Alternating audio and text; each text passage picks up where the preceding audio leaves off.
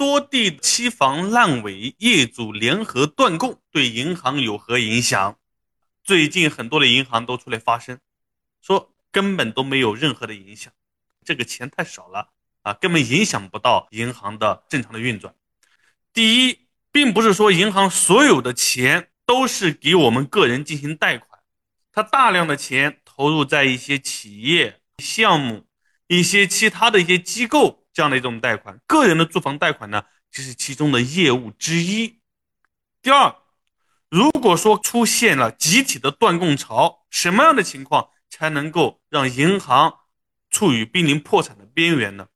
我们要来从整体的量来考虑。那如果说我们所有人同时断供，那银行会不会破产？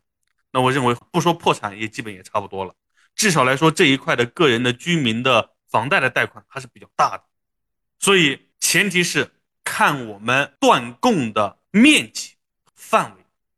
那如果说一百个楼盘只有一个楼盘断供，或者一百个人只有一个人断供。那我认为呢，对银行没有太大的影响，因为每个银行呢，它每一年都会给自己留有一个坏账率。那这个坏账率呢，就是在一开始就确定了，有一些人还不上这个钱了，那我怎么应对？所以呢，像我们最近出现的断供潮，很多人觉得啊很多了，所以觉得对银行会有很大的影响。同时呢，在资本市场，银行呢也出现了快速的下跌。那其实呢，从目前的断供的情况来看啊，还不是特别多。对银行当下呢没有太大的影响，甚至一些银行呢根本都不在乎这些啊，所以都没有出来澄清。